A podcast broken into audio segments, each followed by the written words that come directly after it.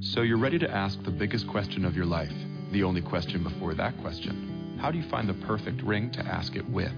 With the incredible selection of diamonds at Jared and our price match guarantee, you can dare to stop searching and find the perfect diamond at a price you'll love. Visit your local Jared store today and dare to be devoted.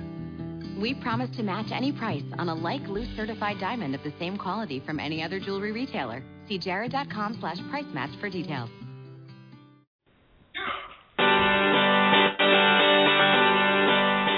Hello, and welcome to Everyday Connection with your hosts, Rico Shields and Jane Victoria Norlock. Bringing your inner light to your everyday life.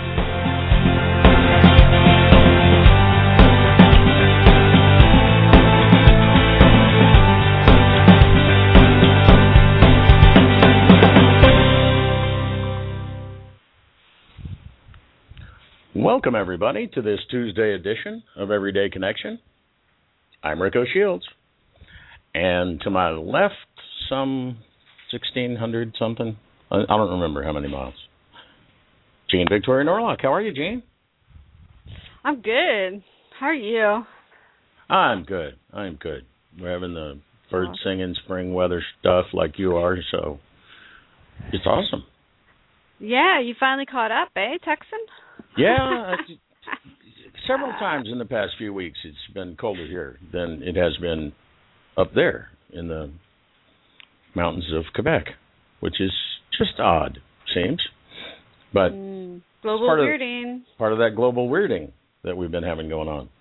Um, and uh, in fact, it was warmer up there when I got up this morning. It was warmer up there than it was here. I was like, "What? What? Wait a minute!" But the word, birds were singing anyway, so yay. Which is good. Singing birds, I love them. The birds sing to wake me up, and the crickets sing to put me to sleep. And um yeah, I um gotta say, I I get what this uh our guest tonight is talking about. Yeah. Because I might not have gotten a lot of work done on the computer this week, but I'm certainly enjoying my my living. I really am. Yeah. I'm yeah. feeling a little bit spoiled. Um okay, I'm feeling a lot spoiled. And I go. think everybody should feel spoiled all the time. To be quite honest, I think people should just live that way, and it's Why- it's nice to be able to get up in the morning, decide what you want to do with your day, and today, do I want to paint? Do I want to write? Do I want to plant flowers? I don't know. What do I want to do? Well, like do I want to touch you birds? could paint and then scrape it all off the. I totally did. I totally did. But I, you know, I mean, that's just part of the the painting on mirrors. Um, it takes about forty layers to do one properly. And to be quite honest, I started this one under duress, so to speak. I needed something to um chill me out. So I wasn't really concentrating on on what I was putting down and I don't know, maybe 10 layers in and I'm realizing it's got it's got to go. Ten layers in, and you're realizing you're paint demons, and you're like, "Oh wait, yeah, I was trying to relax." Okay, it's got to go. Razor yeah, but so off. it's I'm uh I'm in the middle middle of scraping it off and I'll start again.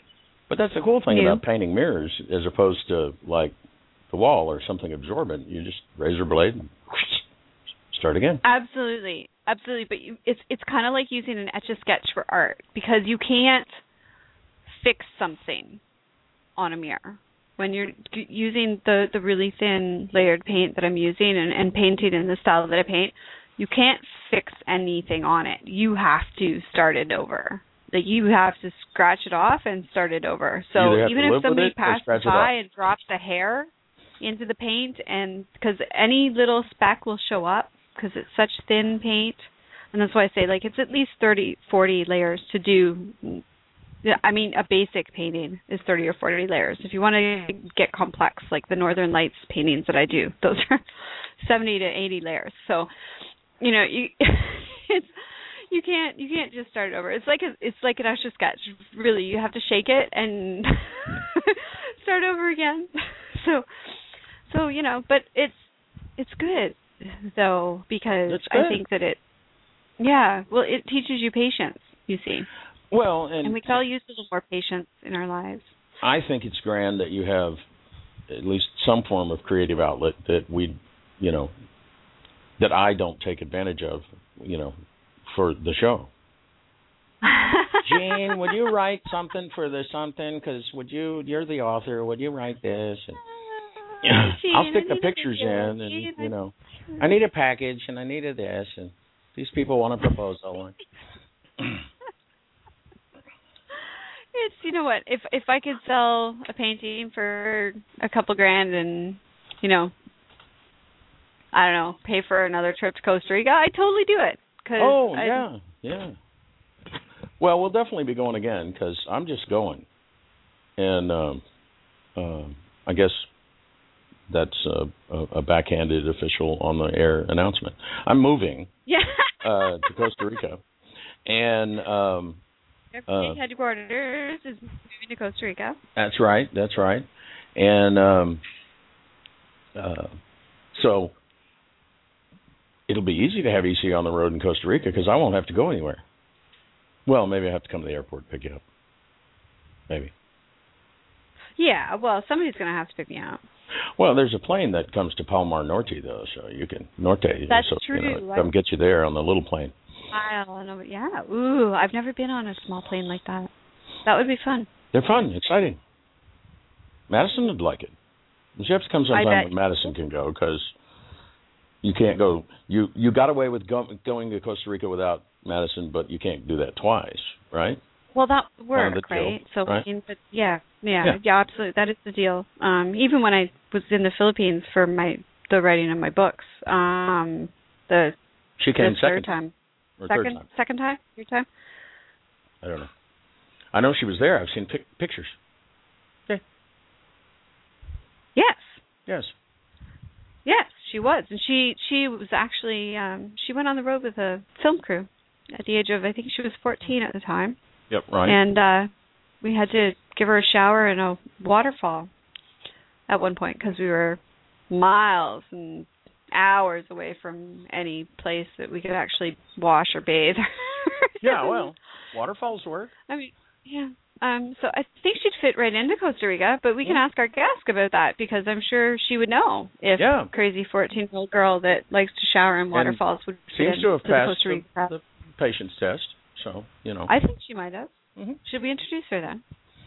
All right then. So um, tonight we have with us uh, an author and a uh, uh, Costa Rican expat transplant something, and we're going to hear the story about that because um, um, she claims that she's now happier than a billionaire, and I know that most people would enjoy being happier than a billionaire, or think they would, or something. And so we have Nadine Hays uh, Pisani. Is it Pisani? Yes, it is. Welcome. How are you? Very good. And I just want to say I never pass up showering in a waterfall. See there, Awesome. but it, because it's not it, living in most places, it's not something you can do every day. So you might as well take advantage. and there are some pretty splendid waterfalls here. There are. I actually um I took a shower in one myself while I was there and um played in the pool and climbed some rocks and yes, had a great old time. It's it's quite an entertaining space to be in. I don't think you can really have a dull moment in Costa Rica.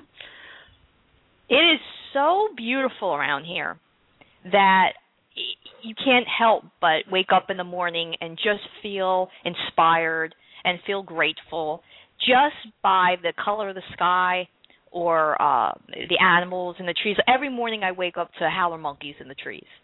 And it never gets old, it never gets dull, and I think it's just a wonderful way to just take a de- deep breath, be grateful for what you have, and for some reason, this country really connects you to that. I I think it probably has something to do with the, that whole pure, pura vida idea, but we'll we'll get into that, I'm sure, uh, before the evening's out. I think you know it's funny we we joke a lot about uh uh Tico time here. have you experienced that yet? Everything's a little later. Right. Right. but not time oh, your house for related to island time and Yeah, everything's you know slowed down. and- manana. You know. and uh when you come from you know uh it's not just the states but a life that's you know high paced the rat race and you come here and i think some people it's harder for them to to be on that type of, of, of timeline. I love it because i think i needed that. I needed forcibly to slow down and have patience. And i enjoy the fact that you can be a little late here that you know you can enjoy a meal at dinner and they're not going to bring you the check in you know very quickly to get you out of there. So there's things here and there's lessons you can learn here um if you just try to accept it and you don't try to fight it. And i think that sometimes maybe expats try to fight things a little too much. They're so used to where they're from. But for me i was really really open to this experience and i wanted to take in everything all the lessons that that were here oh, that's awesome. And I bet you have experienced a ton of them. Um, and we're going to get into that as well. But before we do, we're going to get this first question in and um, hear The what your answer question. is. The infamous question, which um, we sort of answered, but I bet you your answer would be different than our answer. And I'm looking forward to what your answer is now. And I know that your answer now would be totally different than what your answer would have been before you moved to Costa Rica. So that's that's always a fun comparison game to play as well. So Nadine, who on earth are you and what do you do? um what do i do What do Right. you do? just what do i do Who on, no, who on no, earth are you? Who who on Who earth are I? you? And what do you do? And what do you do? There's two very small questions. You know, who who are you? And I am a writer, and I love to say that. I think I wanted to say that my whole life, and it was until I moved here that I explored that more, and that um, I think by letting go of a few things and letting go of the rat race, I opened up a lot of uh, creativity space in my mind. I joke that by getting rid of a lot of stuff, I made room metaphorically even in my head for for uh, just a more of a creative happy place. And by finding that creative happy space it just seemed like my life unraveled in ways that I could never have predicted. I never thought that I would be in this place. I didn't come here to write a book. I didn't come here to be a writer. I just always liked to write. And this gave me a wonderful place a quiet place where I can do it. And I think by allowing myself to follow exactly who I thought I was and enjoy the things that I really truly enjoy doing, that that was when all the blessings came in. And it's a it's a it's kind of odd for me to even say that because I'm not that type of person who would have believed it. I don't think I would have believed it. So I guess the answer to that is I'm a very happy writer. That's awesome. And and what an example of that old adage: follow your passion, and everything else will fall into place. Mhm. Yeah, you know, I'm I'm not you know, I came from a very hardworking family and and and my father who taught me and I think all parents they just want the best for their children. You work hard, you study hard, you get a job, you work even harder, you know, you just work work work work work. And it was it was great that I was taught that because I learned how to work hard and how to work long hours and and, and how to push myself to that extent. And I think it just comes a point in your life, and for me it was, and my husband in our 30s, when we just looked at each other and said, you know, this isn't what we want. We're just lying to ourselves. And it's a strange thing you get caught in, and I'm sure you can relate to this because when you live in a country where there's so much excess, I mean, even just pulling your car over, getting a cup of coffee, you know, you need to fix something on your computer, you just pull on over, you can get that. Everything's available to you. You salad dressing. You go down an aisle in the states with salad dressing. It's just a thousand different choices. And when you realize that all of that just is just too much and and, and it's not cultivating the happiness like what do you do like how do you unravel a life how do you unravel a career it was really challenging, and it's and it's hard to ex- it, you know it's hard to accept it. It's hard to even admit it because h- how do you say that you're not grateful for what you have? It's it's it's a it's a strange thing, you know, to live in a great country and not be grateful. I think it's the the biggest problem that people outside the United States have with Americans, quote unquote, is we're perceived as not being grateful for what we have, and it's just because so many of us it was that way we were born. We don't know any different. Um, but uh, yeah, that picking salad dressing, and that's a good example. Can be more complex than many whole days in in other at other speeds, so to speak. You were talking about shifting gears. Sure. And that's a great way to describe it. It really was a sort of shifting gears where I knew it did I, I there was something missing. The only way that we knew a way out of it and this isn't the right option for everybody, but the only way I knew how to fix it was to eliminate it. I don't know if that's particularly the best way to go about doing things, but I, I we just looked at each other like, okay, we're just going to sell it all or give it away and and start over. And, and I've said this before. I was the happiest in my life when I was in college, when I had I had well I didn't have anything then. I mean, um, our furniture were like milk crates. You know, you Right. just didn't have. I had Totally. time. I Fit had everything friends. out in the back of the car. Yeah, it, and that's another thing. When I, I would ask people this, when is the last time you could move with just one carload of stuff? That was college, right? Or or teens or something like that. Thereabouts, Yeah. Definitely not now. I mean, you know, especially as you get older and you have a house and things. And and for us, I, I think we just needed to look back and say we were happiest when we had less. We were happiest when we had time. I was happy when I had time to be with my husband, or that time when we just dated. I had friends, and because I was a happier person, I was just a better person. I was better to my family. I was better to the people around me, and I felt crushed. I felt like the weight of all the hours in the office of of mortgages, of responsibility. I just wasn't living the life I dreamed I would. I I would actually go to the office and in my head I would think, "Oh, I'm going to be a world traveler." I think I said that for years to on the on the road uh on the road to work and I wasn't a world traveler.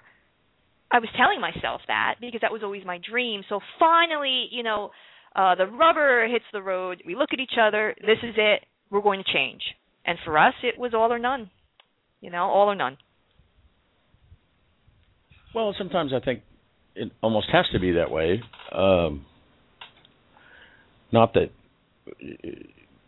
I want to entirely equate living in at certain speeds in certain societies as an addiction, but it is almost an, an adrenaline addiction because you sort of go from adrenaline shock to adrenaline shock to adrenaline shock. Uh, you're either surprised or you're late or you're behind a wreck or you're something, you know, sort of like stunning you every 10 seconds. And um, so sometimes that's about the only way it'll work. It's the only way it worked for me. I finally, health issues knocked me flat on my back. And oops, now you got to stop because you can't move. so I think I think Costa Rica would be a far better option than that. You know, being a chiropractor, I saw that a lot. Uh, Every my job every day was dealing with people in pain. So I knew that you can't just take time and deposit in a bank and pull it out when you're 65 and say, "Oh, you know, I I have 20, 30, 40 years." It it doesn't work like that.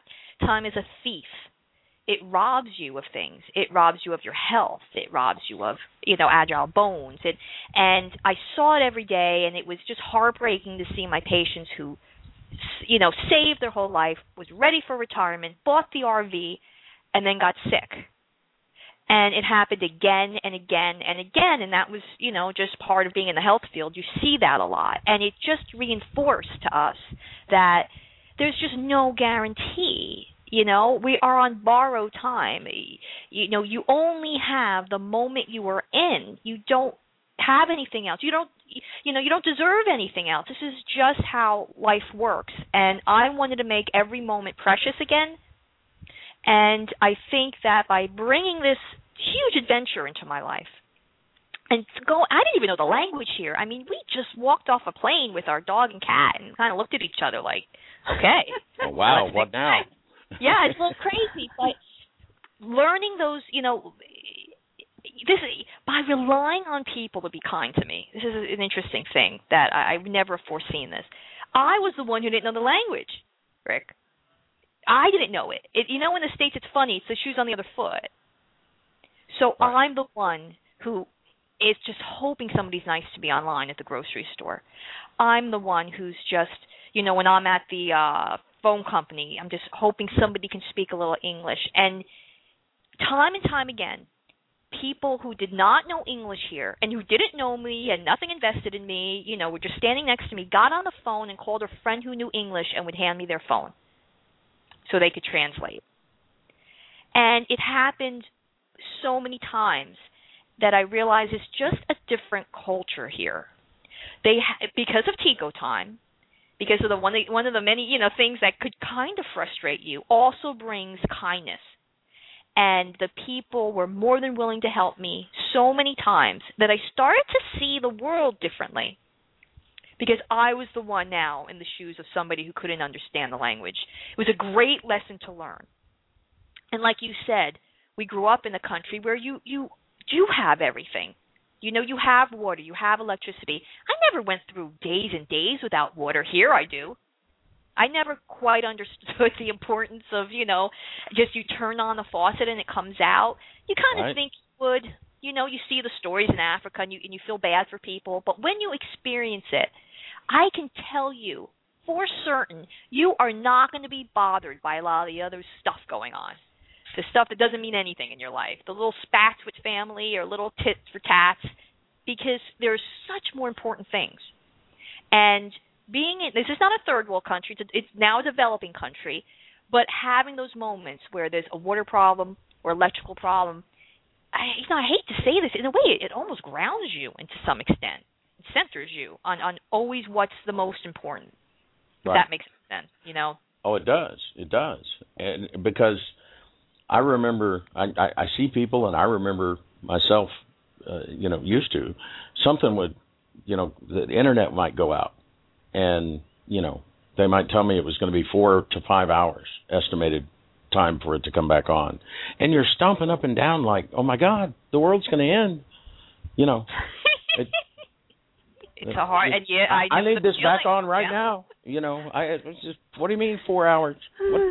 What? What am I gonna stop my life for four hours. I don't have ten minutes, and I, you just don't hear that down there. Yeah, there's a, that instant gratification. I guarantee you, you will not get here because there's always something. You know, the the um the the, the utilities are never all working at one time. You know, it's like a rolling utilities. You never know what you're going to get. You know, my mother always laughs when I talk to her on the Skype. She's like, "Well, what's out today?" Well, you know, the water's not on, or you know, the electric's off and on, or it's the internet, or there's no, you know, there's no TV, or there's just always something, and it just kind of rolls off you here. And when I asked uh the Costa Ricans about that, and I'd say, well, you know, you don't understand. Americans usually for long periods of time don't lose these utilities, and they're shocked by that. They said, well, they're not used to not having water for like two or three days. I'm like, well, maybe Hurricane Sandy. You know what I mean? Like that's a it's a very rare event, but we're we've just always had it. then they kind of say, "Oh, well, now I understand a little bit why they get so angry." Right. Uh, but you know, you you make a good point. You know, when you come from a country that has everything, how do you really understand that? And for me, it was just plopping myself in the country where where those type of situations happen.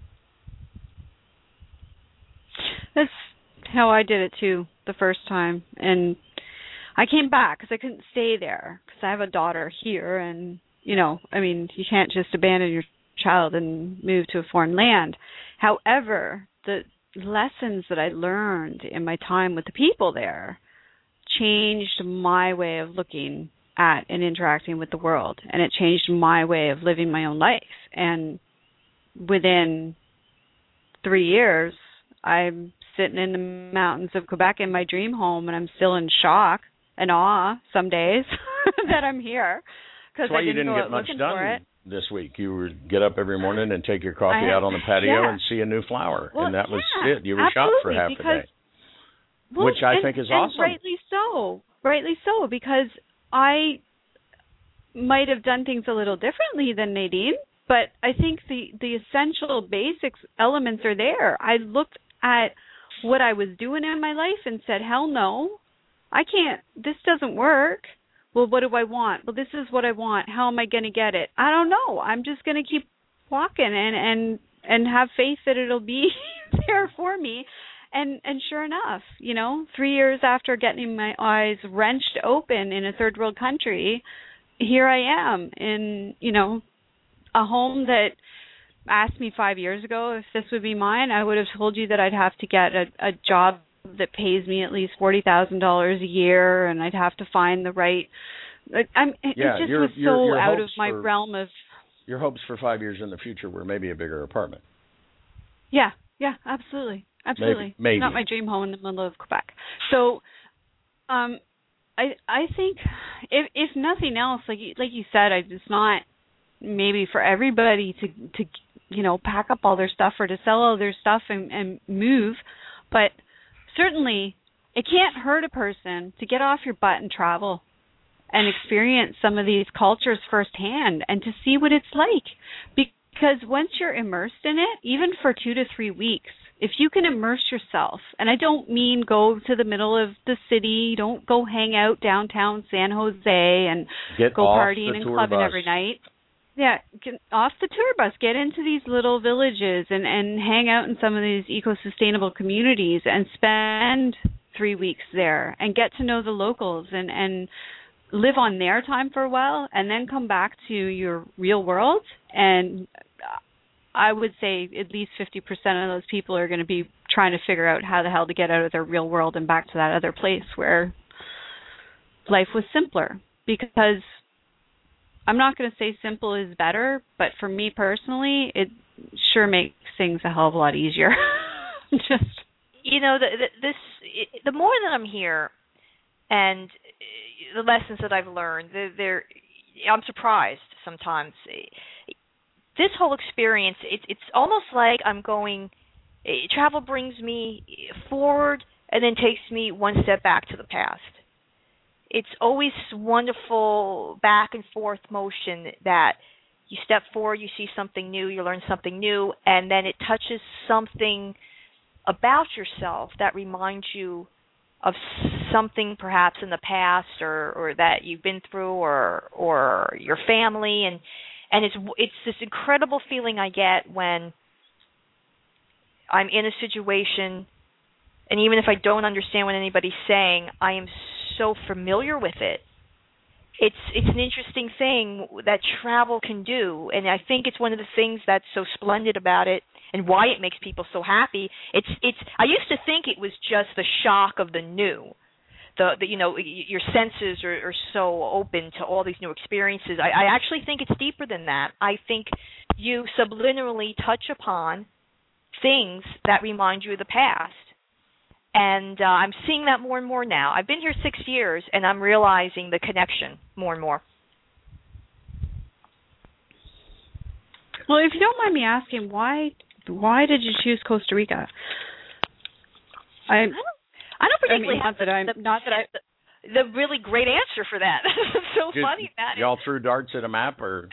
Almost pretty much. It we looked it into i mean we did this when we were 37 so we did not have a lot of money and we we looked all over and we said okay everybody goes to the caribbean. Very expensive to live in the caribbean so that was out for a number of reasons um plus hurricanes and things and and um my husband had a patient and my husband's like you know i have this crazy idea i'm thinking about just selling it all all off and the patient said well what about costa rica Oh, okay. Well, you know, okay. And my husband just came home and said we're buying two tickets to Costa Rica. Pretty much that was it. And we went and when I saw the country and I saw how beautiful it was and you know, it was a small a pinhole vision.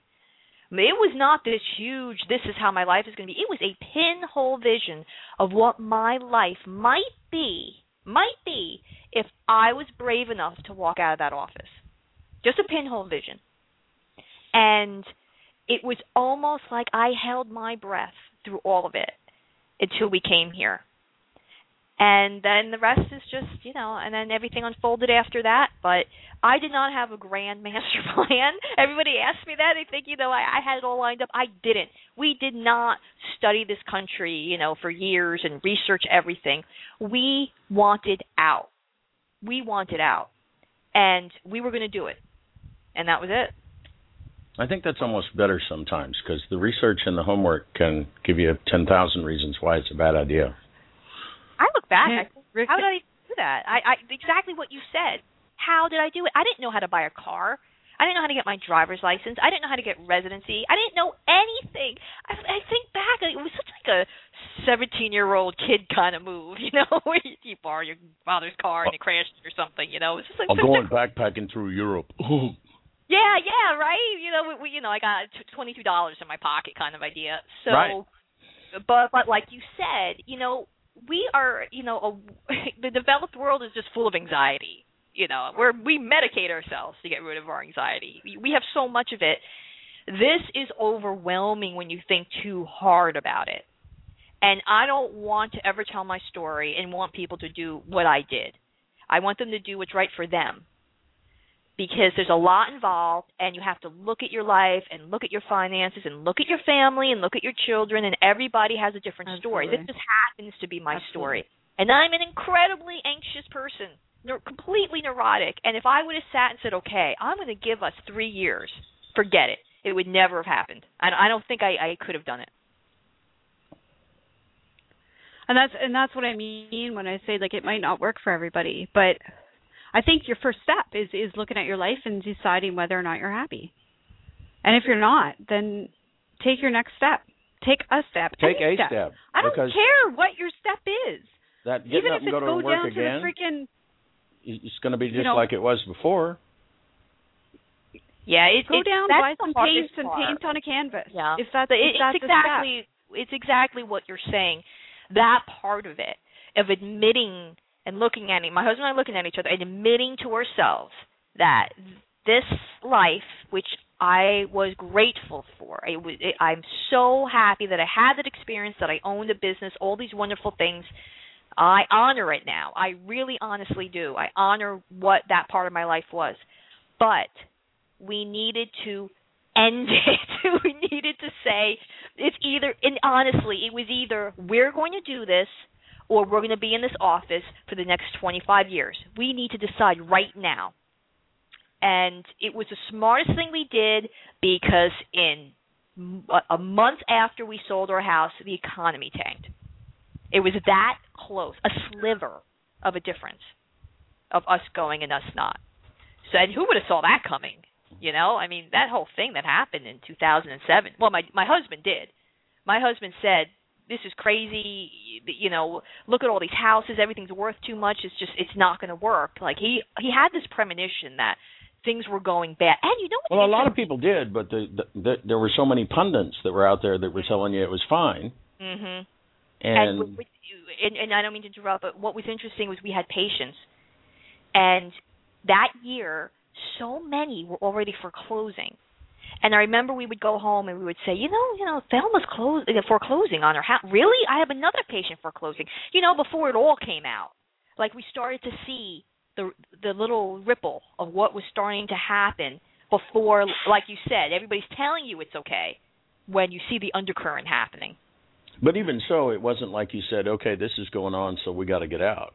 You just it was really more the we're not happy. I think there's a lot in that admission because many people would say, "Well, you had patients and you had businesses and you were obviously, you know, I don't know, this is the American dream. You should be grateful. Hundreds of people want your position." Sure. And Sure. all that kind not of only talk. not only should you be grateful, but there's this perception that we should be we should fight for our happiness. So if I'm not happy in the life that I've made for myself, and let's face it, we all make our own life. That's the way it is.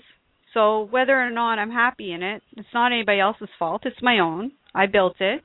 There it is. So at the end of the day, I mean, it boils down to you're looking at your life. I built this. I have to fight for it. Mhm. I have to make it work. I have to find a way to make this work. Why am I not happy? There must be something wrong with Wrong me. with me. Mhm. There has to be something wrong with me that I'm not happy. And and, And that just makes really, you more depressed.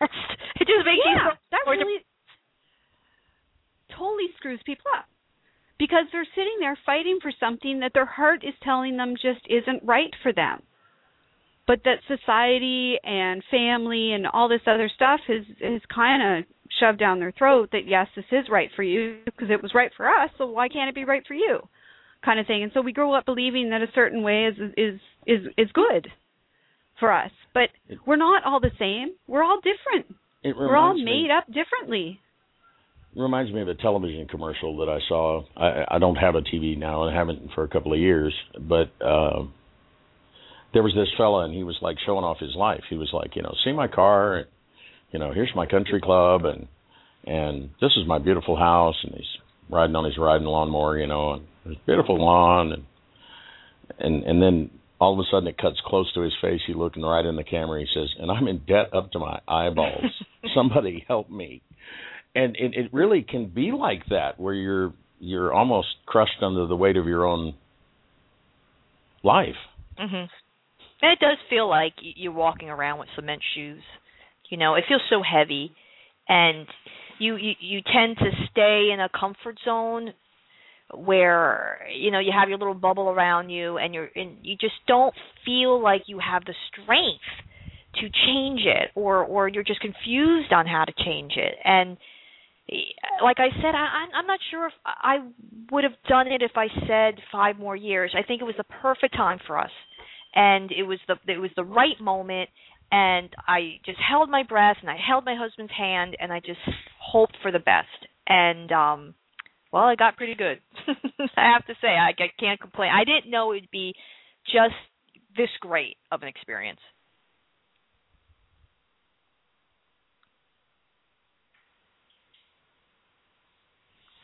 All right. Well, don't everybody speak all at once. Um, Sorry, I had to mute because the dog started barking at some ducks. So I. we try to figure out when the other one's going to do that, but we don't always make the connection. But um, Because I'll just keep talking. You must interrupt me because Well, I'll just no, blah blah blah. um, that's really what it's what it's about. But it, it it's so very true. I was fortunate enough to travel uh, when I was a teenager uh, or early teens with my folks, and fortunately, my parents were the sort that my father would rent a car and drive through the countryside rather than go on some tour. and so, you know, there you are in the countryside in France or somewhere and you're on the side of the road with a map on the hood you don't know what's going on and the people that are trying to help you don't speak english and but you figure it out. And um uh it it really changes that whole you know i i hear people all the time. And and even in articles sometimes on the internet of you know well don't worry there's people that speak english everywhere you go and it's like uh, only Americans have I ever run into that expect everybody to speak English when they come here to our country, which I'm not sure that that's realistic either, but maybe, maybe. But then they expect people to speak English everywhere else when we go there. It's like, now wait a minute, which way is it? Do they have to learn the language of the country they're coming to, or they say, well, but English is different. what? I try to, you know, I, I try to give people a lot of slack when they come here because to some extent there is just fear in people's eyes when they travel. And you know, it's just bug-eyed. Oh, you know, they got off the plane and then yeah, they don't feel well or whatever. You see them they all get stuck in the shuttle bus and down the bumpy road and they get to where they are and they're they're kind of just you know, some people do well with that, some people don't and when they act a little funny like that with the English, then why aren't they doing this? Why aren't they doing that? And I, I, tend to give them a little more compassion when I speak with them, and try to calm them down a little bit and just you know try to get them off it's almost like a broken record you know like okay okay just just look around you and look where you are and look how beautiful it is you know and and let's not stay focused on that but but you know and i hate to say traveling's just not for everybody you know it really isn't it's a struggle to get to places you know whether it's planes or buses or something and it's for some people it just isn't their thing and it's a it's horrible to find out it's not your thing after you were just on a six hour flight not the best time. no, it's not the best time in a foreign country, and they just said the hotel has no water. I mean, I've seen people flip out, just flip out. I mean, there's people who went back on a plane two days later to go back home. So, you know, it, it's it's I'm I'm very delicate when people email me and they want to do things that I do, and you know, because it, it's it's just what I did, and I don't want to put that on anybody else. And of course, their um, results may vary it just won't won't be the same Absolutely. experience for them, and you always have to remember that uh travel is just you know it's it's it's a dicey experience for people. There's more risk and chance in it. It's to some extent this you know you get used to and you fight for. It's the choosing familiar suffering over the unknown because the unknown might be worse or some twisted logic like that. It's like you know, I, this kind of sucks. My life, yeah, it kind of sucks, but I'm supposed to like it. And that I don't know what'll happen down there. There could be scorpions in the bed or something. But it's like I I try to bring it out. Like they're so close to enjoying themselves. You know, like my husband always has this great saying: people don't know what makes them happy. They just don't. And it's kind of funny when you come across something that does you never knew before. So it's I see them and they they're, they're so close to being happy and I'm like, oh, hang on, you know, hang on one more day. It's you're gonna have the breakthrough. You're gonna see it. You're gonna feel it. This is this is good that you did this. You know, it's good that you broke free and you're doing something different. If you can just let it organically happen and allow yourself. And I wrote in my my first book how this whole experience and coming here and and getting out of that rat race was really a lot about giving myself permission to be happy. Honestly, I I think there's some extent I took that away. I said no, it's this rat race, it's this way, it's it's the practice, it's the business, and I forgot all about that other part of me. So it's it, when people are here, I just I just want to tell them give yourself permission to allow all these fun things to happen. Sometimes it works, sometimes it doesn't, but you know, I try. Well, it does. We get to we define, you know, what's success, you know, and I've never really quite understood what success was, but um, it, it it we get these definitions, and so if something doesn't fit that, you know, well, that can't make you happy. But sometimes it can. Often it does. But if if you've defined that that can't, you don't even look. You like turn your head. It's an interesting thing here where it's an even playing field to some extent. You need your refrigerator fixed. You need the guy to get to your house. You can tell him you're paying him triple. He's still not showing up. It's an odd thing, you know? It's just it's it's it's I don't want to say money's not a motivating factor for people in business here, but you would be surprised how when you're willing to pay more, I, I need this fixed, please come today. They're like, mm, manana. Or maybe the day after that or the day after that. So it's interesting for people who may have, you know, uh fifty million dollars and they live here. And they are fi- in fact, this is a funny story. I was sitting in an area and there was a woman who her and her husband are actual billionaires. Real live billionaires in the flesh. And she was talking to somebody and she was angry because her house just got built and um they didn't install the propane tank to her stove. Now, all the all the stoves here are usually electric. Okay, there's no gas lines here. So if you want a gas stove, you need a propane tank. That kind of complicates things. So most people just have an electric stove. But of course, she's a billionaire. She wants her propane tank. So they didn't install the propane propane tank, but they installed the stove. And she is so furious. She told the guy to go get it. He said no. He said if you go get if you get it, he said, I'll install it for you. And she was befuddled. The look on her face. She didn't know what what to do. Call the police, you know, call EMT. She just was so out of her mind with aggravation. And I'm looking at her and I feel for her.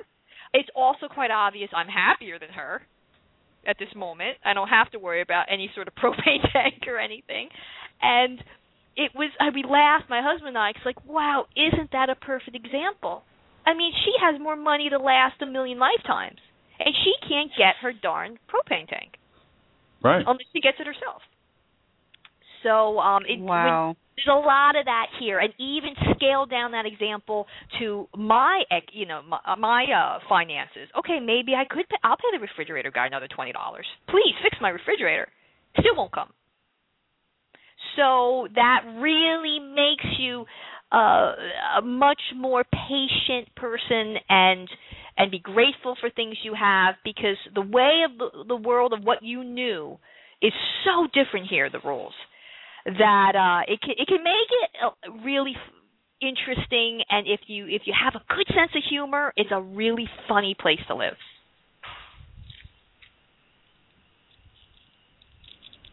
Well, and I think that it's wonderful to be able to notice those things because, like you said, you you felt for her. I, you know, I I sort of kind of foggily remember being like that at one oh, point. Oh, I, I was exactly like that. I I was irritable. And, oh, you know, that's oh, why I. Oh, yeah, I I think of things literally here. You know, like the pizza's going to be an hour, not thirty minutes. What? I'll call somebody else. Really? I'm taking my business elsewhere. You know, one of those things. And it's funny because, you know, and, and that's another lesson learned here. I just judge people a whole lot less because these people are just like I was when I was in the office. Sure, you know, with people, unkind at moments, stressed out, rattled. And you know, so she's a billionaire. I don't know what's going on in this lady's life. For all I know, she had a horrible life. You know what I mean? Like you don't like you don't tend to judge people like you would have I, I before I moved here. I'm just a, you know, I'm just a nicer person, just kinder. I really am. I, I so much more than I ever was, just because by by taking it down a notch, and and getting out of the traffic and the attitudes and everything else around you, which just makes you have an attitude you know you, you tend to just look at things you know clearer. And my husband is such a nicer guy you know than i a nicer person than i ever was. And he's so much he's so optimistic.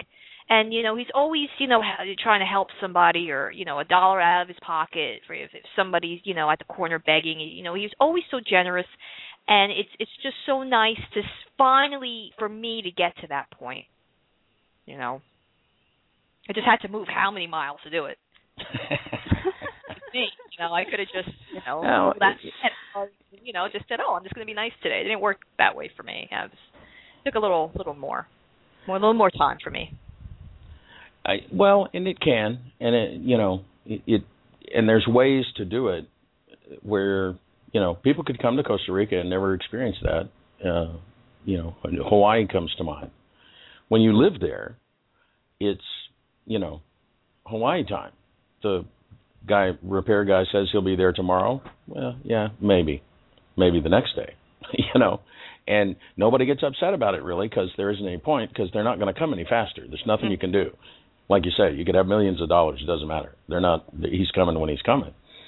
And uh, but you can go and stay on Waikiki Beach in a big fancy hotel where people will break their neck trying to, you know, get done what you want done instantly and and never experienced that. So you do. You have to take the time and the to to have a breath and and and and really sort of get pulled up short. I I did, um, and um, and that was some years ago. And then I had to have it happen again, and because uh, I kind of forgot and it's easy to forget. When I go back to the states and I visit family, I can get wrapped up in it again. It, it's easy to when, and this is New Jersey, and there's a lot of traffic, and there's it's all concrete. I mean, you know, it's hardly a tree anywhere, and you just kind of get wrapped up in that type of fast pace. I'm stopping at Starbucks, waiting in line. I don't know where the money goes, to be honest with you.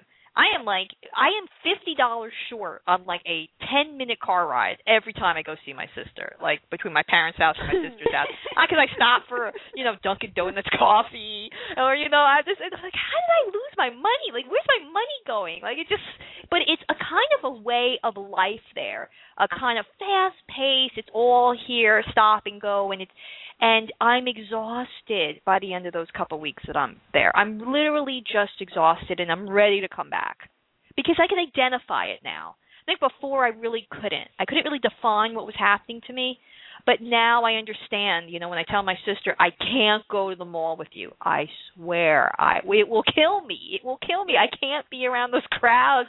You know, oh, I, I just oh, it, finally. Just, yes, it's like another lady. I knew another was, lady like me. Uh, and malls I love, drive I, nuts. I love clothes. I I shoes and clothes and all of it. I don't have any of it anymore because I'm I'm here. But you know, I, I it's weird. I loved it, but it made me miserable at the same time. These these big stores and big malls and lots of people, and I just thought I was just cranky. But I realized I needed to live a different kind of life. Like my body really needed trees and birds and nature. And then you we were talking about the sound of the birds in the morning. That's really important. I mean that is like incredibly important. That's like nature's Ambien. There would be no of, of these medications on the market if we just had enough wildlife anymore that we can enjoy and sit and watch. And you know, it, it's it's it's crazy how we are destroying so much of the things that will sustain us. And uh I see it now, I feel it now, and now I can identify it, and I could say, okay, well, I'm going back to Costa Rica. I get to go back to this wonderful little life that I have. Um, I don't think I could have defined it before. I really don't.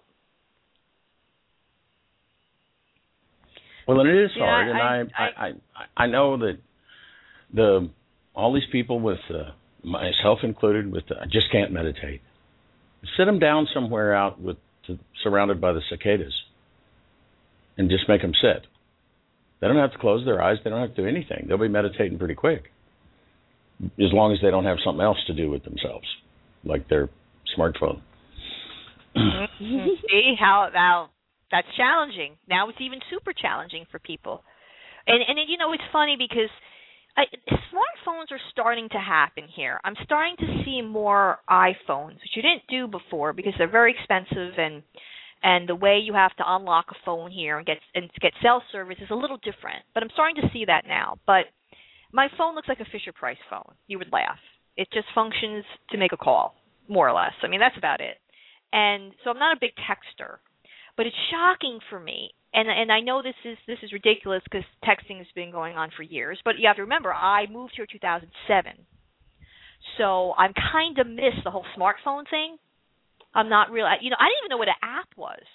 You know, until like a year or so. I couldn't. My sister's trying to explain to me what apps were. I'm like, but I don't get it. You know, but it, it, so I'm a little behind the times. But when I go home, and everybody, I I'll have friends who hasn't seen me in 20 years, and they'll text at dinner, and I'm shocked. And my sister keeps saying, "No, you don't understand. You have to start getting used to this because, unfortunately, this is what things are like. And i just feel so robbed. I'm not even upset they're not paying attention to me. I just feel robbed of the interaction and how great it could have been. And and uh that is very challenging for me now to to get you know to go places and, and try to have fun with people and constantly having that interruption. That really stinks. It really does It really does, and I think that you know what I I think it's it's really on the shoulders of us freaking individuals that live in those countries to set some rules and boundaries for ourselves to preserve that interaction. You know, my my husband is dead set on you don't bring a phone to the table ever in our house ever. it it could wind up getting thrown off the balcony and into the bush you do that. It just doesn't happen. Um because what you're saying is such a valid point. You know, and and I probably one of the biggest shocks for me when I when I made that first trip and it it was to the Philippines was the family values were unlike anything I'd ever experienced before. the way that they supported and assisted and helped one another. Um, you know, I mean, this is a country where it doesn't have a social medical system or social welfare system or well, what happens if if, you know, your brother gets injured and his wife suddenly can't buy food because her husband can't go to work, you know, well, well they come live with us or we bring them food or we cook them food or um you, you know you, it's just it's a different way of living. And you don't sit down for a family meal and start pulling out your phone and having conversations. And you're right it's it's rampant. It's rampant in the states. It's rampant in canada. I know i i see it all the time in the store. I i do it. And and I catch myself doing it. And I'm thinking to myself, what are you doing? If I'm standing in line and I'm about to pay for something and I'm on the phone and the checkout lady says hello, that to me is one of the rudest things I could possibly do to somebody who's standing behind the counter trying to do her job. One and of the first thing I'm sorry. That's okay. No, well I just I I just think it's kind of on our shoulders to be conscious of it you know what I mean? And and to put ourselves in the other position, how would you feel if you were behind the counter trying to take care of this person and they were ignoring you because whoever is on the phone sending them a text is mm-hmm. so much more important. One of the first things I realized it was a very, it was the the first trip we came here and we had to go to the bank and going to a bank here can be just your whole day. I mean, it is nothing like in the states. So I walk in and you're there's all these plastic chairs and it's like and you just move down a seat when the next person goes up. So it's like the wave at a football game, up, down, up, down, up, down. It's hours of this, up, down, you know, from one row to the next. And while I'm sitting there, and of course I'm annoyed. This is my first time I'm ever in a bank that takes three hours to do a basic transaction. So I'm sitting there, and they there's a sign uh above me, and it's pictures, and it's telling basically who gets to go first if they walk in an elderly person, a person with a disability, a woman who is pregnant, or and a woman with small children. So I'm looking at this. I'm like, okay, that's it. And then some guy who looked like lightning hit his head. I don't even know what that is, and I still don't know what that is. So maybe if you get hit by lightning, you get to go ahead. I, I have no idea what that caricature was.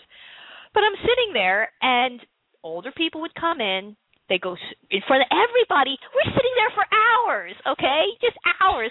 And the older lady just goes right up to the front. Nobody, you know, rolls their eyes. Nobody goes, ah, you know, any of that kind of thing. Pregnant ladies come in. Now you can imagine how much longer they, this makes the process. Okay, it's like it's just incredible, and everybody just sat there and afterwards I thought, isn't that incredible that you allow people who are unable to wait this long period of time, like you can because you're a healthy person, that they're able to go in front. That this is a culture of people who allow this. Now, could you imagine in the bank, come on, in the States, and it's lunch hour and you got to get your transaction done, and, uh, uh, you know, 20 older ladies got off a bus and they go ahead of you? Oh my gosh, they'd get tackled tackle straight to the ground. So it's like it's different, you know, and I I liked it. I was like, you know, this is for me. This is like a little bit of respect that you're showing other people, and and uh, I I think I want to live here. It was very small things like that, tiny things that were really growing on me. That I saw this is a different way to interact. And I'm not saying they don't text here, and they're starting to do that more. And I think maybe it bothers me a lot because I probably would be doing the same thing. You know, like maybe that's a thing. When I look at it, I'm like, well, you know, if I could do it better, maybe I'd be just as addicted to it as other people.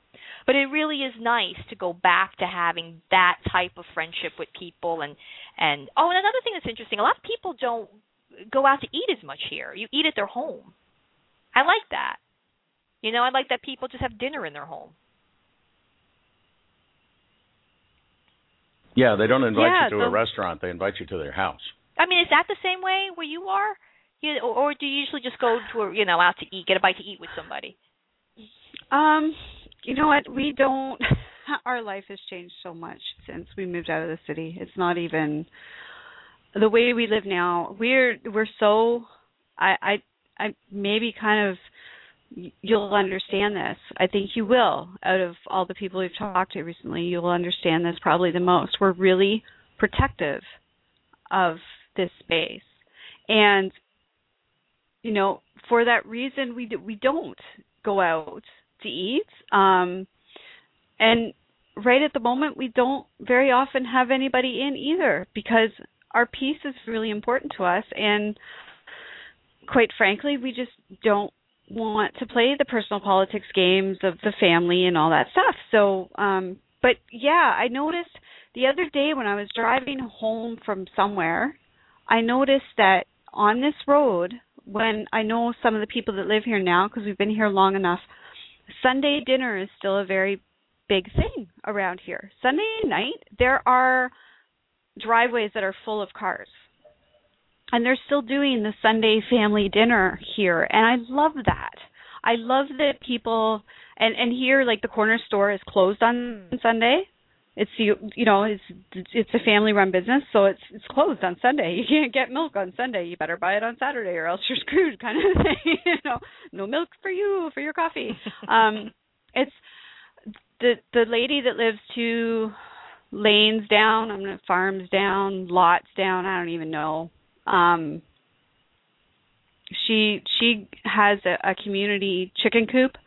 So she keeps the chickens and everybody throws in to pay for the feed and the, and to buy the chickens at the beginning of the year and to pay for the end of the year slaughter and um she keeps the chickens all year and they come and get their eggs there's communal gardens and they trade vegetables back and forth. This person does really good that, and that person does really good that. You know, our our neighbor plows our our driveway, and you know we just trade work. My husband goes and works in the bush with him in, in exchange for him plowing our driveway in the winter. It's it's a it's just different. It's a different way of living, um, and and I'm so protective of it that I avoid. I, I literally I haven't been back to the city for a year um, I was just talking to a friend last night actually who asked me when when's the last time you were back in Toronto and I was like, Wow, it's been holy crap, it's been a year almost. Um and and I'm really happy with that. I don't miss it at all. I don't but, I don't want to deal with the traffic. I don't want to deal with the tension. I don't want to deal with the stress. Even in the small towns around here, yes, there's some bigger towns and you know, there's it's kind of a resort community, so there are resort areas. But even even in those places the pace is so much slower. So much slower. People you know open doors for the elderly and and there's not a sign telling us that the elderly should go ahead of us but i see it here a lot where if there's an older person in the line you just let them go. Go cash do your thing and and i'll wait because because I can. Should yeah, well, exactly. Well, it's and, just and it, you, you know, you bring up a really good point about the sharing the vegetables and sharing the the you know this one grows that one good and the neighbor plows the driveway so we help him do that and it's you go into one of these cul-de-sacs up north here in the states in a city and there's say 10 houses on the one block in the cul-de-sac so there's going to be 10 snow blowers back there maybe 11 because somebody bought a new one and they haven't got rid of their old one yet. When really, you know, one or two, you could do the whole place in a morning, you know, and that's where this overconsumption, in my opinion, comes from is needless stuff like that. Um, you know, everybody got to get a new lawnmower because Bob got a new lawnmower, so we're all going to get new ones now that are bigger and more powerful and yada yada yada. Well, screw that. We have lawnmowers here. Pay, pay Bob you know. the, pay Bob twenty bucks and rent the lawnmower. You know, like I mean, it just it to me it doesn't it doesn't make sense. And now looking back on and having done that for so long, I mean, I really I did that for so long, and now I look back on it. It is such an illogical cold way to live and and it's weird for me to look at it and go wow you know i was proud proud for years in fact i bragged about it for years that one of the job the job that i did was in the top 5 considered by physicians to be the top one of the top 5 most stressful jobs in the country to do. I was proud of that. And you thought that was cool. That's insane. I thought that was cool. That's insane. The insanity level of that is just it's not even fathomable. Like and and now I look at that and go, "Wow. How twisted." Was I to think that that was a cool? I did think that was cool. I was proud of it. And look at me, I'm still okay with my 20 bottles of pills and my screwed up back and my everything else. Yeah, I'm great. I'm doing fine. Can I have another beer? You know, I mean, it's it's but I and and but it was normal and it was okay and and it was well, obviously it wasn't okay because I'm sitting here now doing this. This this is what I do and paint and write books the, the and live in the bush. list of things that people want to be scared of. They'll make them a list for Costa Rica. Oh, they got they got monkeys down there. Monkeys monkeys can be mean, and and panthers. There's there's wild cats, and and you know well, I mean uh, uh, Rosemary's pretty much in the middle of nowhere, and she's seen one in seven years at a distance. Yeah. Yeah, you could you do the fear. You know, you could do the fear cards very easily you know, anywhere. Not to mention the big, big scary bugs that every, you know, I mean, oh, the bugs are so huge. Well, yeah, but they sit there and they let you pet them. I pet like four different big, massive. We got video. Insects. We have video of me petting these big, massive, scary insects.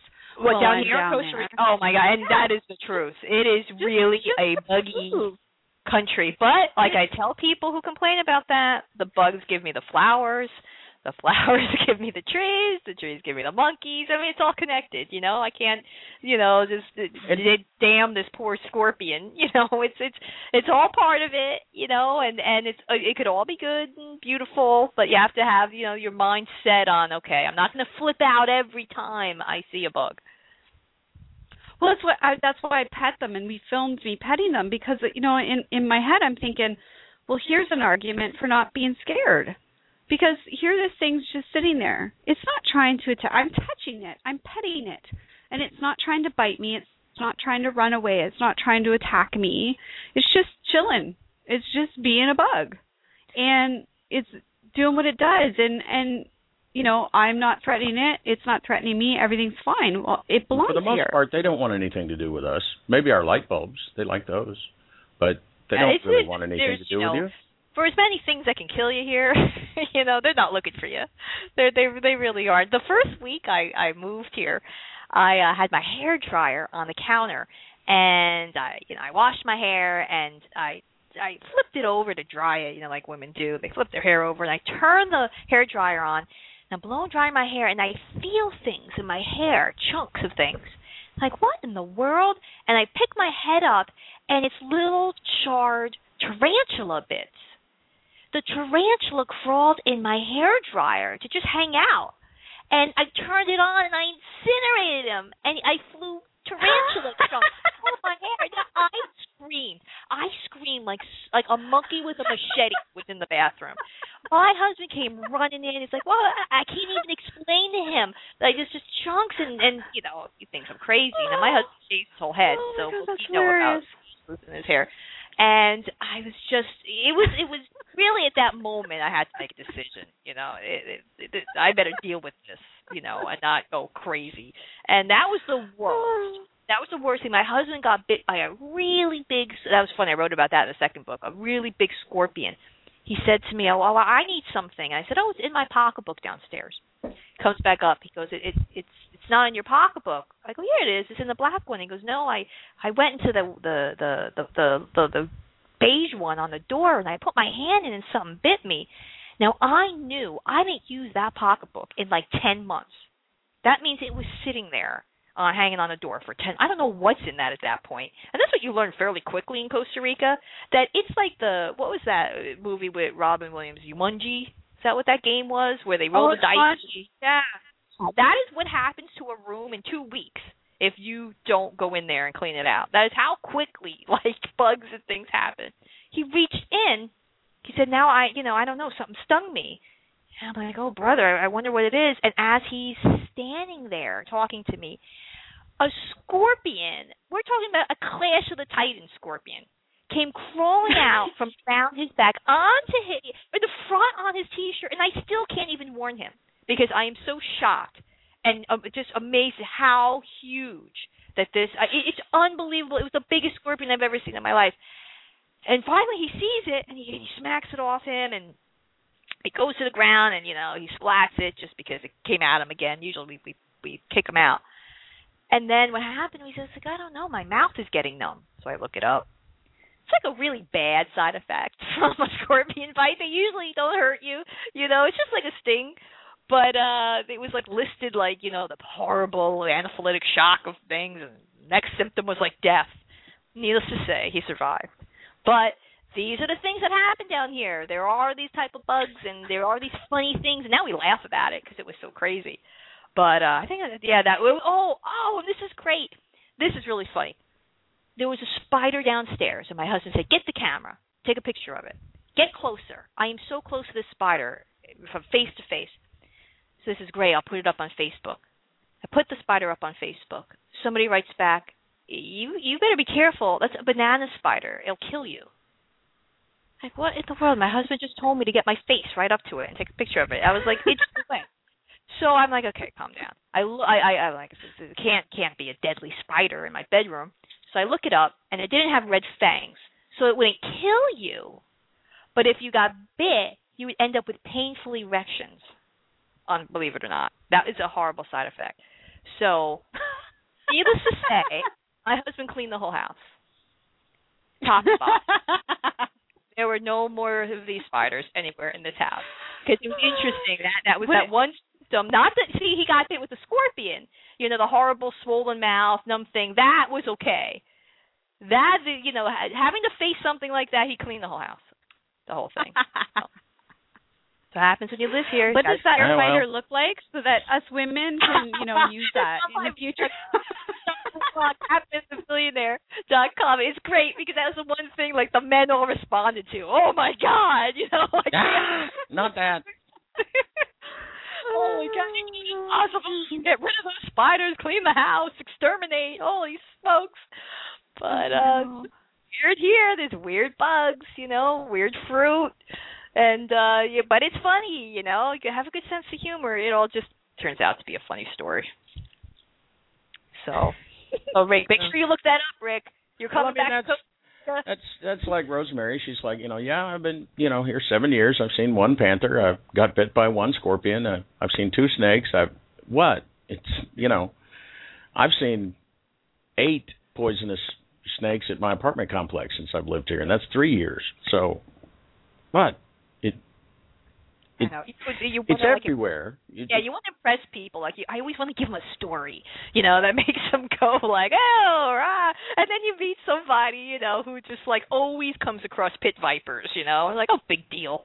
You know, I have a whole family of them living in my backyard, so, so yeah, it's all relative. Yeah. It's that's what the family of pit vipers said. It's all relatives. Oh. Oh. I can't wait to come back, Rick. I think you're gonna just have a great time, and um, and uh, hey, maybe uh, maybe you won't take the flight back home. Maybe you'll stay for good. oh, he's, Oh, yeah. that's why he's going. That's why he's going. It's just last He's, this, he's these oh yeah, trips- I'm not coming on vacation. I've been we we were there for a week to do you know EC on the road and stuff. No, no, I'm moving. Oh wow! How are you shipping? That's the only only reason it's taken six weeks is I got rid of all this I own. you sell most things? Ship it? What's your I'm going to sell most everything. Uh, I'll bring my electronics because that's that for what we do for a living. And um, and I also. I also was a uh, uh, uh, among many things in my history. I was a computer tech, and um, I've already inquired, and there there is a computer tech around there that will, you know, if you get a virus or something, but nine times out of ten, the computer's worse when he brings it back than when you took it. So, I, I figure I can pick up two dollars here and there. Um, so I'll take my little tool bag, my computer, Mhm. my dog, and me. And uh, but yeah, selling the car, selling. I'm out of here. Let the uh, adventure begin. Well, I I've, I've known for probably two years now that this is not where I was going to be, but the next place, which doesn't necessarily mean forever, but the next place it just hadn't shown up yet, and then it showed up, and uh, I mean the whole thing was odd. We had like nine days notice, um, mm-hmm. you know, and. Uh, and I think we spent like two of the two two of that kind of hemming and hawing a little bit. But it was pretty much the, you know, I'm on the phone, so I go, well, Jane, do you see any reason that we don't just pick up and go next week? She's like, no. And I said, well, then we got to go. Here we go. And, uh, but we've kind of gotten used to that. And I think people don't sometimes believe us when we talk about the fact that we don't really schedule. Yes, we put guests on the calendar, but we don't line up who's going to be coming or any of that stuff. That George does all that. And, uh, uh, and they're like, you know, well, don't you ever? We've been down to where we don't have guests for the following week, and and we don't mm-hmm. freak out, and you know, it's just they show up, and always, always, and it, it's it's something that you, it's a it's a skill that's helpful if you want to live on this planet because things are goofy whether in Costa Rica or up here. you know, was goofy down there was a tarantula came out of my hair dryer. As goofy up here was, you know, I was under stress and adrenaline fatigue twenty four seven. And I can't say realistically. I mean, when the tarantula chunks were in my hair, was it really the worst day I ever had compared to the office? I would really take the tarantula chunks over a day in the office so you know once i was able to you know really recognize that and i'm like i could i could handle anything here because honestly everything no matter how how you know it's it's difficult. Some things were when you get your residency and cars buying a car and all that kind of jazz. It's it was still always better than a day in the office. So when i looked at it like that it it it was you know it was it, it, it was such a fun ride and the first book was so much fun to write because it was all those raw experiences of of just being so new to the country. And the second book was fun to write because it chronicled all the crazy things that happened from you know the first book hitting. So it's all just it's just just so wonderful all the things that happened. Just because i just said we're going to do it my husband and i just said let's you know I don't care what anybody else says. We're just going to believe in ourselves and and change our life and and who would have known? And you you know, I wish you all the success too, Rick. I mean, I think you know, there's going to be a lot of really good stories that are going to be coming from you. really good ones, like the best ones are going to come. You know. oh, I'm, no, I'm looking forward to it. I, I, uh, I've sort of been in and out and back in again this whole rushed American lifestyle because I went off to college in in Kerrville, Texas, off in the Texas Hill Country, and um, it's not so much like that now. Uh, I've been my parents retired there, and uh, my dad still lives there, and you know they have Starbucks and Chili's and all kind of stuff now. But when I was there, we didn't have any of that. There was a Sears catalog outlet, you know, and you could get something probably within a month and um, so you just you got used to it. And when I first went to school up there, I did. I left every weekend and came back to Houston because oh my god, they roll up the sidewalks at 8 p.m. These people are insane. and um, but by my second year there, you couldn't hardly get me to come back to Houston. In fact, I didn't. That second year, I didn't come home for the summer. I stayed in Kerrville. Um, and uh, but finally, one thing led to another, and I wound up back in the city again, and you know, out of the job, got to stay, you know, or ah, oh, yeah, screw it. you know, I mean, you, you, you, to some extent, there really is this thing that goes on that I got to get up and go to work so that I can get the money, so that I can pay the bills to do the things that I don't want to do. What? Yeah, it's it's it's a hard realization when you know in your twenties it's funny. I, I get all these emails, and if if they tell me how old they are in their first sentence, I know how the rest of the email is going to go. When they say, "Oh, I've read your book. I love it. I'm 22 years old," and I know how it's going to go.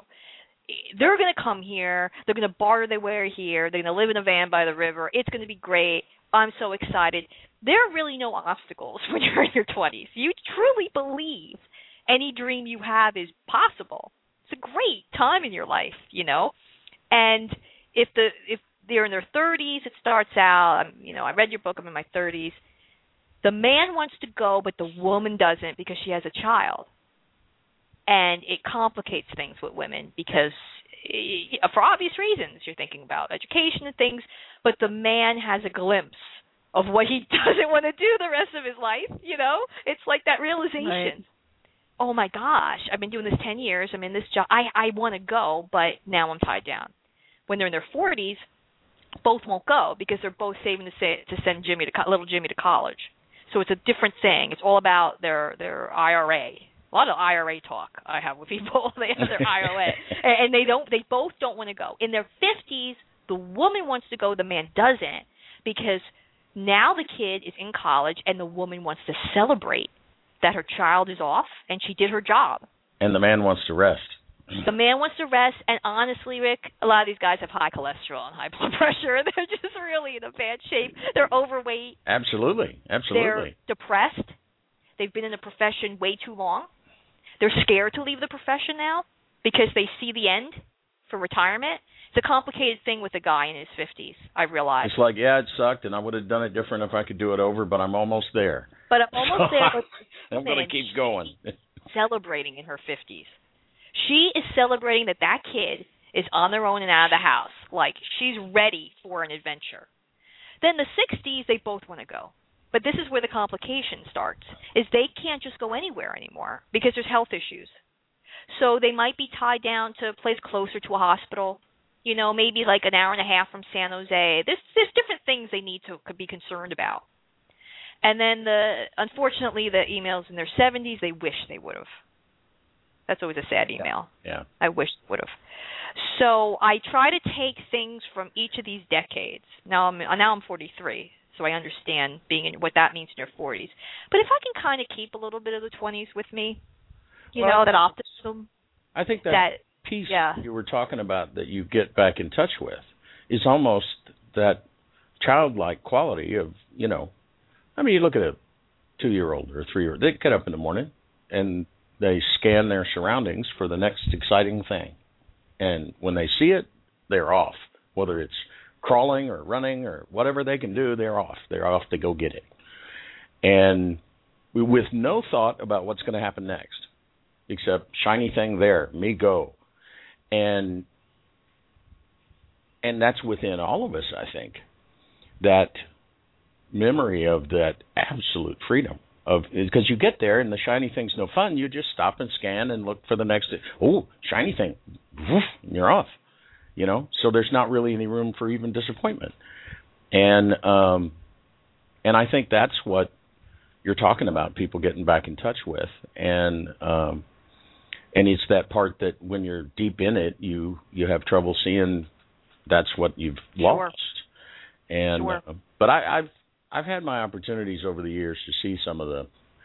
Uh, I worked in the offshore drilling industry for a while. Um, I was in the maritime department where we did the environmental stuff. At least that's how I ex- excused it for myself at the time. Um, but I remember the the biggest point of celebration for management was when somebody that was coming up through the ranks bought a house. They would like celebrate, and I always thought, yeah, okay, you can celebrate because they bought a house. And but since I was management too, they explained to me, no, no, he's in debt. He's not going to quit his job now. We got it. Mm. We wow. got Yeah. And what a way to look at it.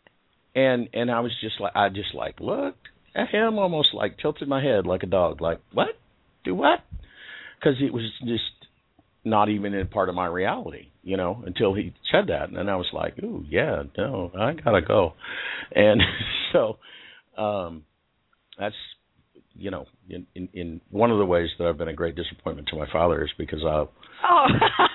I'll start doing something, and and and and I'll get to the point where I begin to see behind the curtain, and then I'm like, yeah, no, I gotta go. This stinks. And well, I was a great disappointment when I moved here. That was awful. My father didn't talk to me for at least six months, and it wasn't. It was until the the first book came out, and it was on CNN. And then I was the, the smartest daughter in the world who made the best decision ever. You know, it's like a complete reversal. That's my girl there on CNN. That's her, you know, we got to send this to the relatives. They need to know. And um you're now the you're now the second guest we've had on the show who said it wasn't until I was on TV that my parents accepted that what I was doing was legitimate.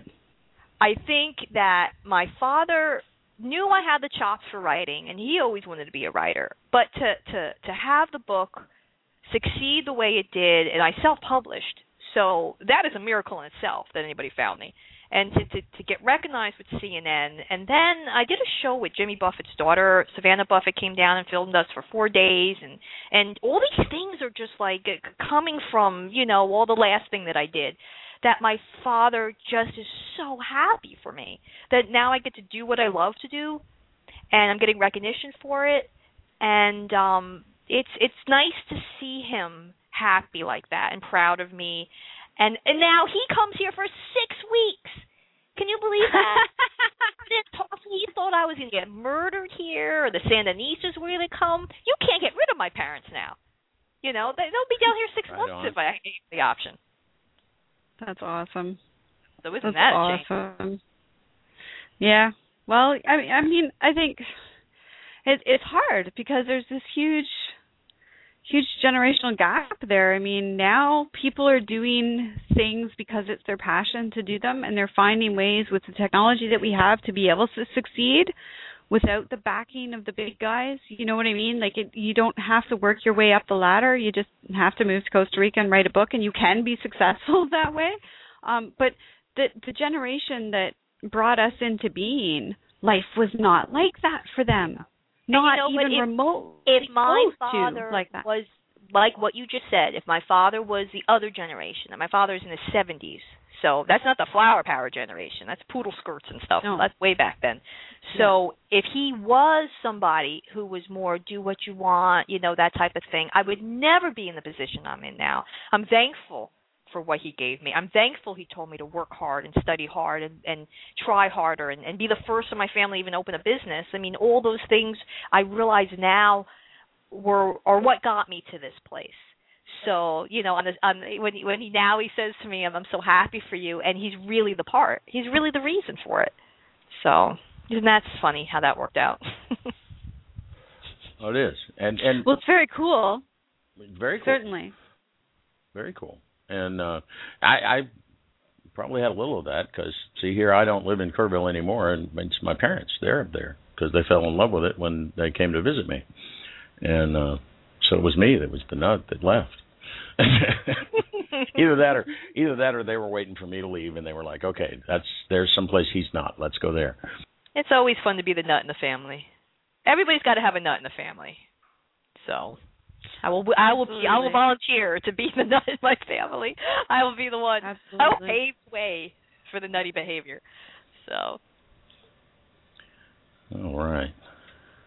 Absolutely. Well, here we approach our. We're at time. A point down. I. Wow, that was quick. this is great. I hope you do a show out of Costa Rica.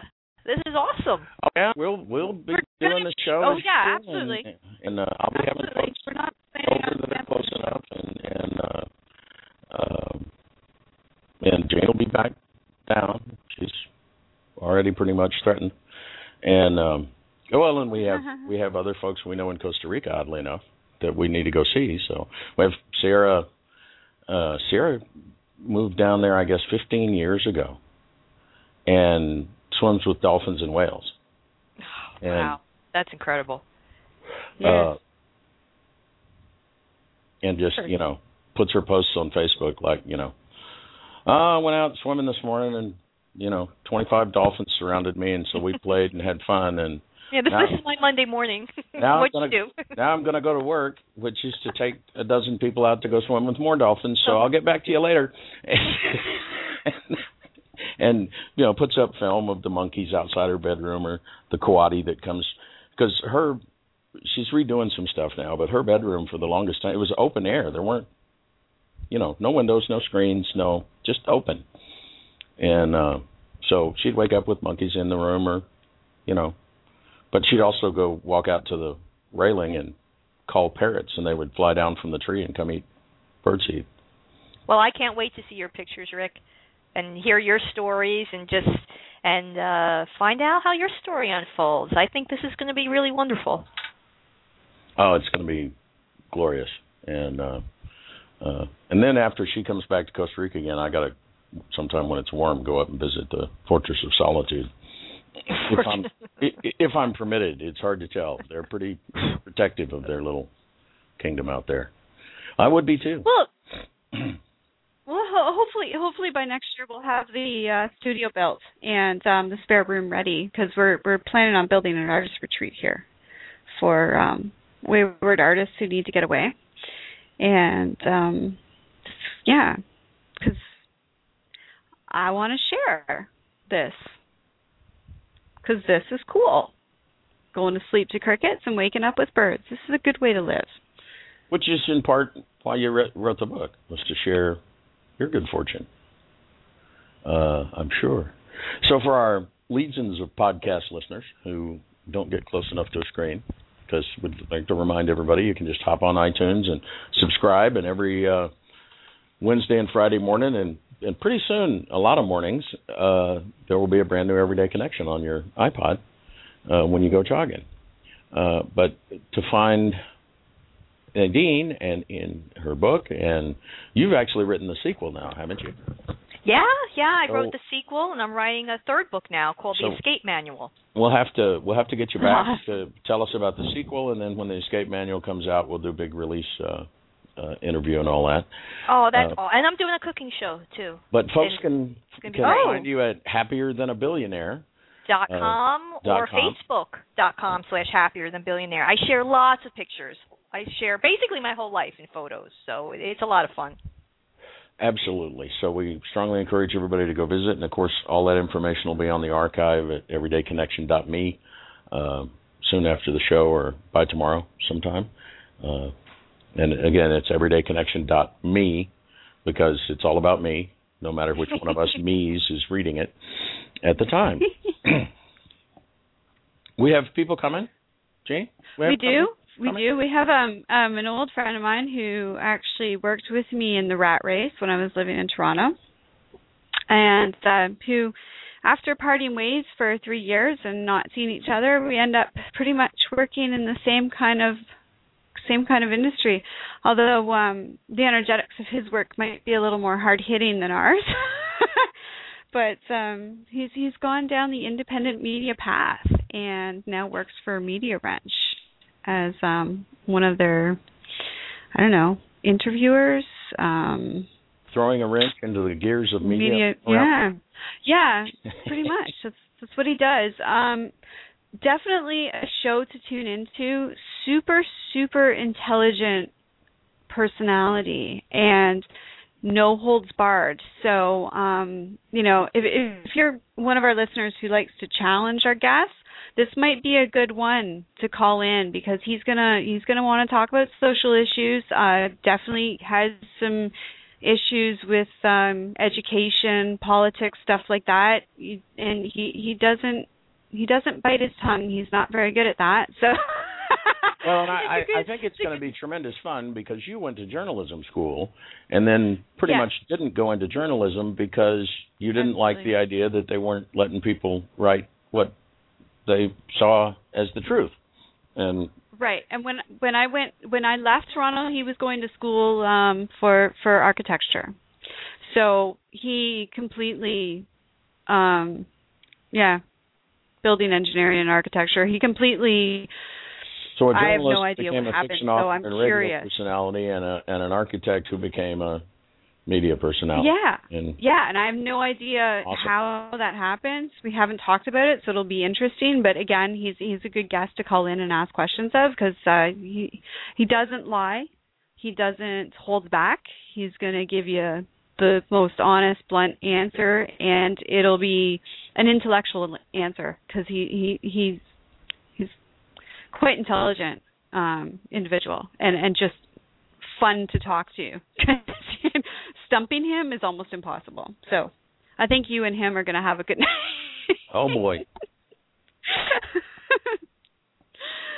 yeah. Oh, it'll be fun. It'll be fun. It'll be and fun. Uh, it, it and will, then absolutely. And the next week, the week from tomorrow, we're, we're having another one of our uh, special. Uh, of course, we have uh, I think like a month worth of specials, so maybe it's going to just start being Wednesday. But uh, a week from Yeah. tomorrow, we will be with uh, Charles Gilchrist again uh, with more sacred geometry and symbolism in sacred geometry. So uh, don't forget us next week. But tune in Thursday for Media Wrench, uh, Monkey Wrench, Media Wrench, something. I mean, I don't know. We're going to wrench something on on. Wait, no. Um, I'm going to hit you overhead with the wrench. um, so join join us on Thursday, and until then, to our mother, to each other, and especially to yourselves, stay connected. good night, everybody.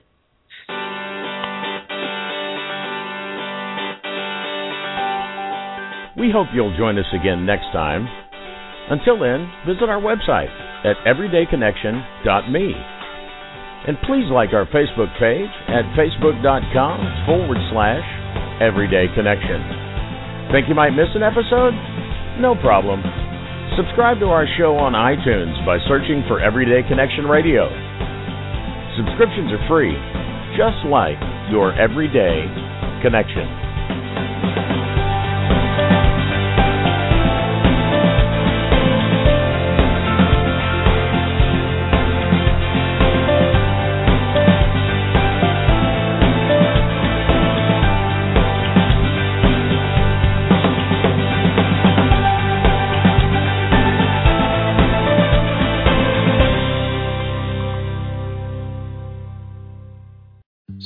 To ask the biggest question of your life, the only question before that question. How do you find the perfect ring to ask it with? With the incredible selection of diamonds at Jared and our price match guarantee, you can dare to stop searching and find the perfect diamond at a price you'll love. Visit your local Jared store today and dare to be devoted. We promise to match any price on a like loose certified diamond of the same quality from any other jewelry retailer. See jared.com slash price match for details. So you're ready to ask the biggest question of your life, the only question before that question. How do you find the perfect ring to ask it with? With the incredible selection of diamonds at Jared and our price match guarantee, you can dare to stop searching and find the perfect diamond at a price you'll love. Visit your local Jared store today and dare to be devoted. We promise to match any price on a like loose certified diamond of the same quality from any other jewelry retailer. See jared.com slash price match for details.